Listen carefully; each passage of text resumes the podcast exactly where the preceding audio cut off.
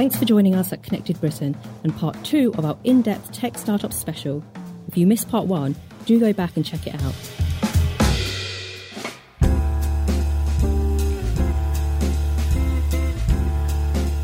In this episode, we see how connectivity is making an impact on house prices in the UK and speak to the man behind Connected Britain. But first, tech and sustainability has been a hot topic and one that is growing in traction. We spoke to founder and director Jessica Ocampos from CamNexus.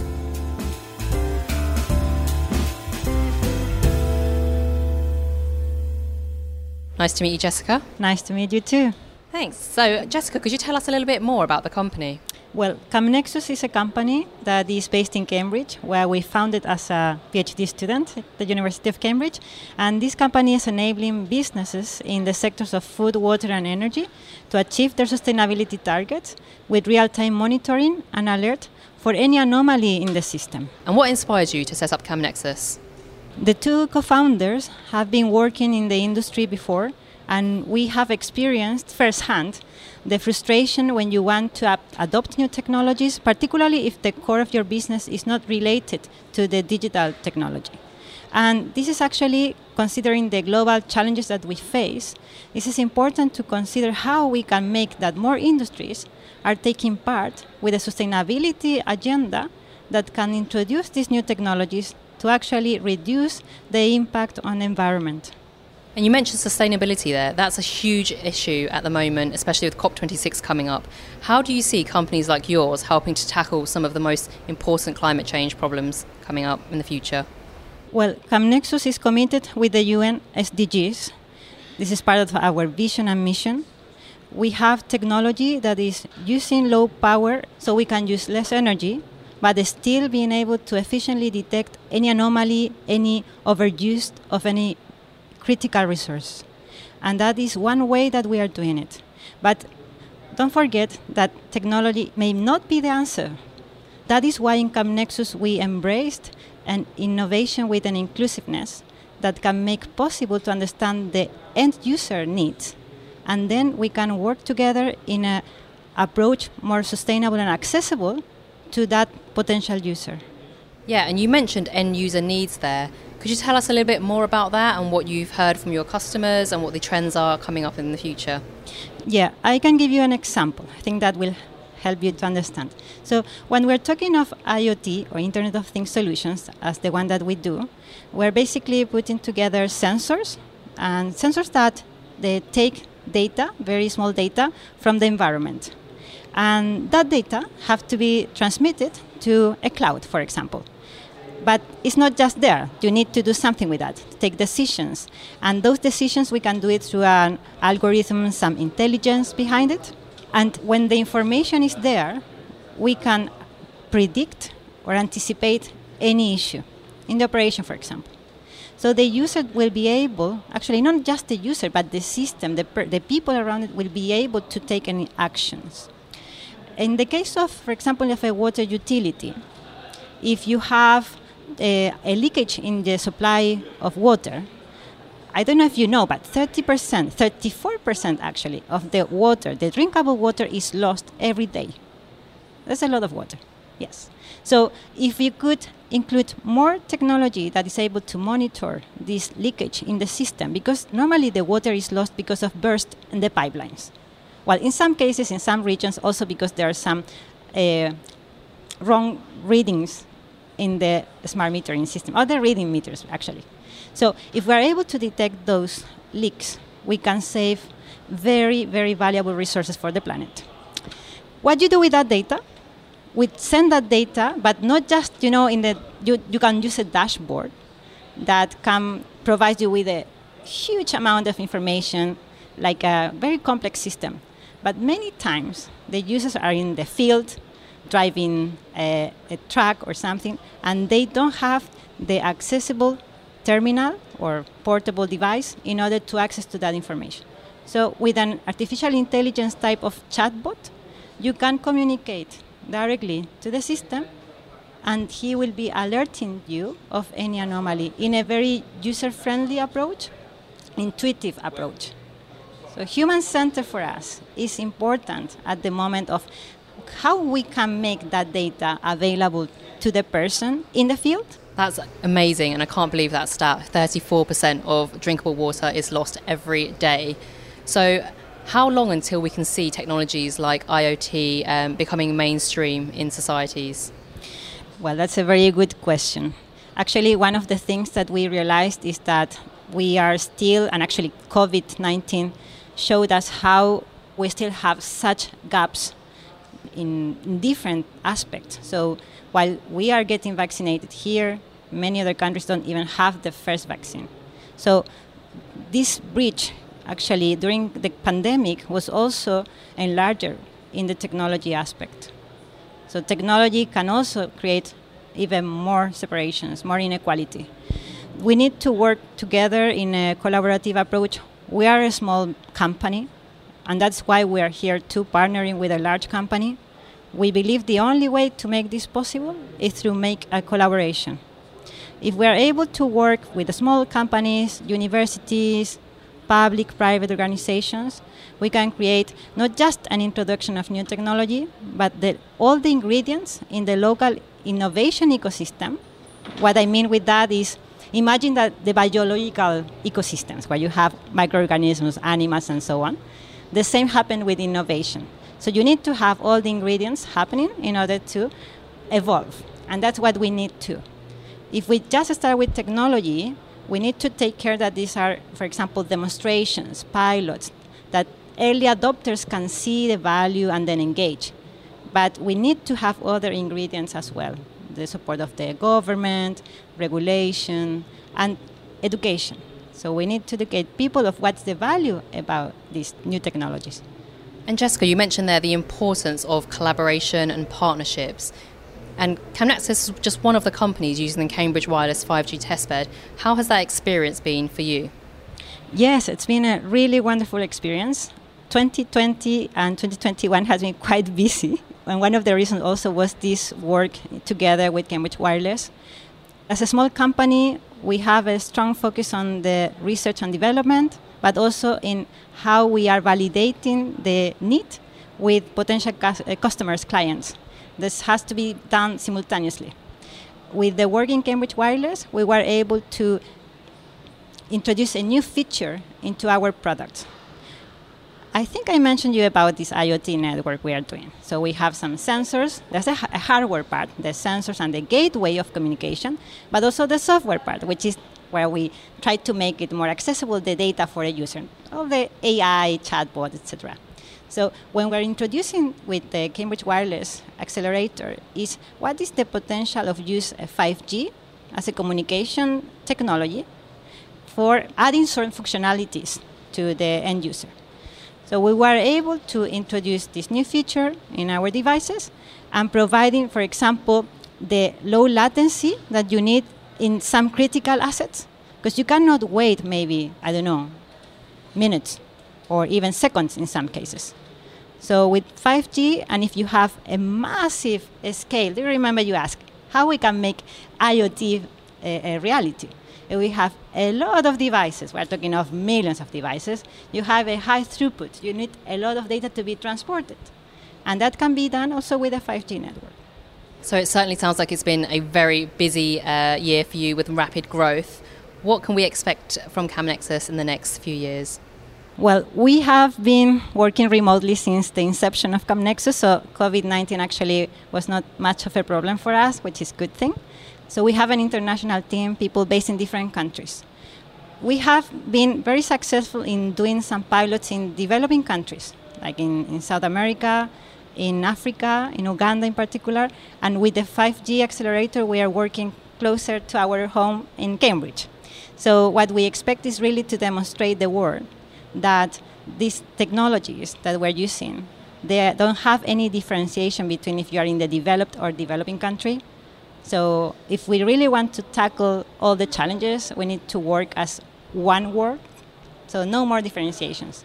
And if we're talking of low power technologies integrating with, for example, 5G technologies, which is really disruptive, we can do it because we can see the benefit overall. So one of the key things we're doing is taking those demonstrations that we did in Brazil and in Chile, also here in the UK, but adding the local component.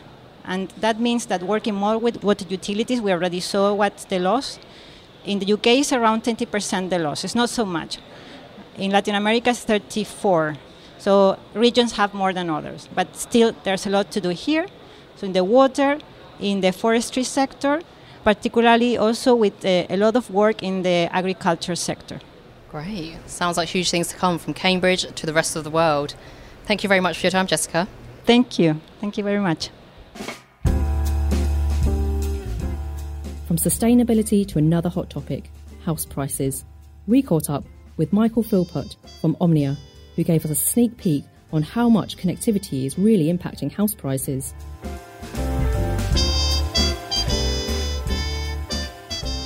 Nice to meet you, Michael. Nice to meet you too. Could you tell us a little bit, little bit more about your role at Omdia and the type of research that you do? Yes, I'm the research director for Service Provider Consumer. So my team looks after all the consumer topics around service provider, which would include broadband, connected home, smart home, 5G, etc. Wonderful. And you've just come out of the keynote session on day two of Connected Britain, which was focusing on the move to gigabit society and the impacts of the property sector. Could you talk to us a little bit more about that panel discussion? Obviously, moving to a gigabit society is, is important for the UK in terms of levelling up and also remaining competitive on a global scale. Uh, we're quite way behind in terms of our fibre development. On, on Omdia's fibre development index, UK is about 55th place in the world, and we're kind of slipping backwards in terms of that ranking. So it's really important that we remain competitive, that we continue to invest in that fibre and, and bring those gigabit type connections not just into cities but to everyone in the UK.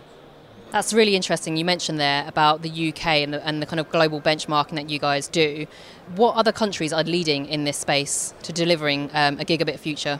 Yeah, so you've got leading countries um, such as Singapore, China which is quite quickly coming up the ranking with the development that they've put in, but you've also got South Korea. You've got a few European countries that are starting to knock on the door, such as um, Spain and Sweden uh, in particular.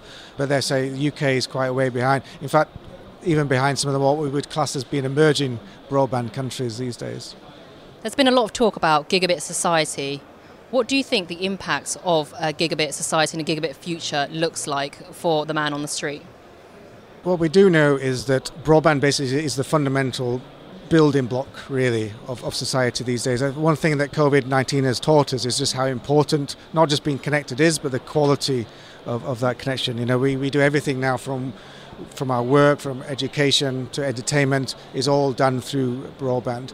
And the businesses that have been successful are the ones that were highly digitized even before the pandemic. The other businesses have had to really adapt their business, and the ones that succeed are the ones that will be able to do that the quickest. So, certainly from a employment and a business point of view, broadband is, is now critical.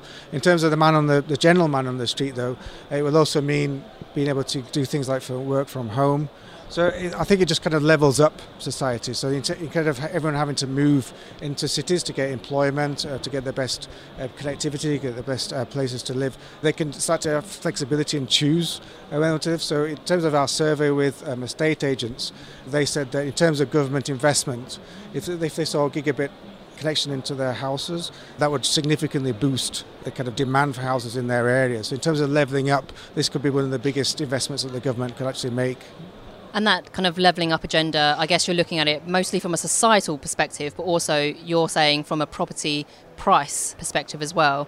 In terms of home ownership and your study, what kind of trends are you finding about the importance of connectivity when buying a home? Yeah, so it's really ramped up in terms of importance. On the on the panel today, we heard a couple of years ago, if you'd have asked, the quality of the broadband would have been about seventh in terms of importance of, of features that buyers are looking for. In our latest study, it's now third, so it's just behind the size of the property and the number of rooms, the kind of the basic things. Then it's the quality of that broadband connection that's the, ne- the next important feature. So it's really come up, and it's really a kind of a driver of COVID 19 that, that's done that. So because consumers now recognize how important having a broadband connection is to their lives. And you mentioned so connectivity is now the third most important features for homeowners looking to buy new properties. What is it that about connectivity that's driving this trend? It's not just being connected, it's about the quality of that connection. it's not just about speed either. It's things like uh, low latency, low jitter. It enables us to just do more. So it enables us to do applications such as Zoom, for example, with our, with our family. It enables us to do, uh, instead of having to travel to Dubai in a couple of weeks, I can now make that decision not to travel and, and to just dial in and do that work from home. So it, it also has a, a green agenda because it means we're not traveling around so much. It means that we're not having to jump on planes to do business meetings anymore. So it kind of really starts to change how we live, but it's the quality of that connection that's important because we won't be able to do half of this if that quality uh, was poor. You mentioned the quality of connection is one of the most important features. What can we expect for new builds nowadays? Certainly, broadband is a must and it has to be worked from day one. Buyers don't want to expect to buy a new build and, and then have to wait three months for their, their broadband to be connected, so it, it has to be in there day one. The majority would want at least 300 megabits per second, which is about three times the current national average. So they're willing to pay more for the, those high uh, broadband connections. About 20% also want a gigabit type connection. So you can see that the marketing around gigabit is starting to take place. So, so what's essential for new builds is that those developers offer these high speed speeds. But it's also important that they're offered choice because what consumers don't want then is to be tied into just a single provider. So they want that connection from day one, but then they do want to have choice. And that's something that, as a nation and also the government, will need to look into as we go forwards. Amazing. And you've kind of given us a sneak peek into the research that you've been doing. What else can we expect to see as the research launches in a few weeks' time? Yeah, we see a lot of data about just how estate agents now look at broadband, and also that what they're seeing is not just a boost in demand um, in areas where they have high speed broadband, but also that properties are worth more. So the same household on the same street that has a high quality broadband connection will be, in some cases, £5,000 more valuable than at the same house on the street that doesn't have that same connection. That sounds super interesting, Michael. Thank you so much for giving us that kind of sneak peek. It'll be great to invite you back for a deeper chat once we have more of that data to talk about.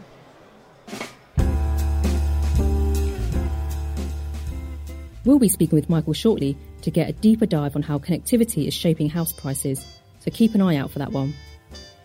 We've heard from some of the most amazing startups and seeing how technology is pushing the boundaries of what we think is possible. Finally, we spoke with Rob Chambers, who's the MD of Total Telecom and the man behind Connected Britain to understand why this is such an important industry event and how he and his team has overcome all the challenges to host such a great expo this year.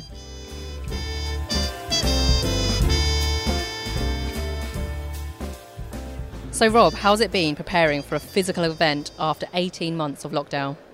It's been absolutely exhausting. It's been very exciting. We've had the largest event that we've ever had for Connected Britain, more than a third larger than the event that we had in 2019, which was the last time we were here physically. We're in a, a new hall as well, we're in a bigger space. The old small space is actually now our uh, plenary theatre, which probably gives an idea of the growth. But the overriding sense has been how pleased people are to be back meeting face to face. People have just loved getting back to meeting their colleagues, meeting their customers and their peers, and doing business in that way. I couldn't agree more. I got the sense as soon as I walked through the doors of how busy it is here on the ground. It certainly feels like there's a huge appetite to bring live events back.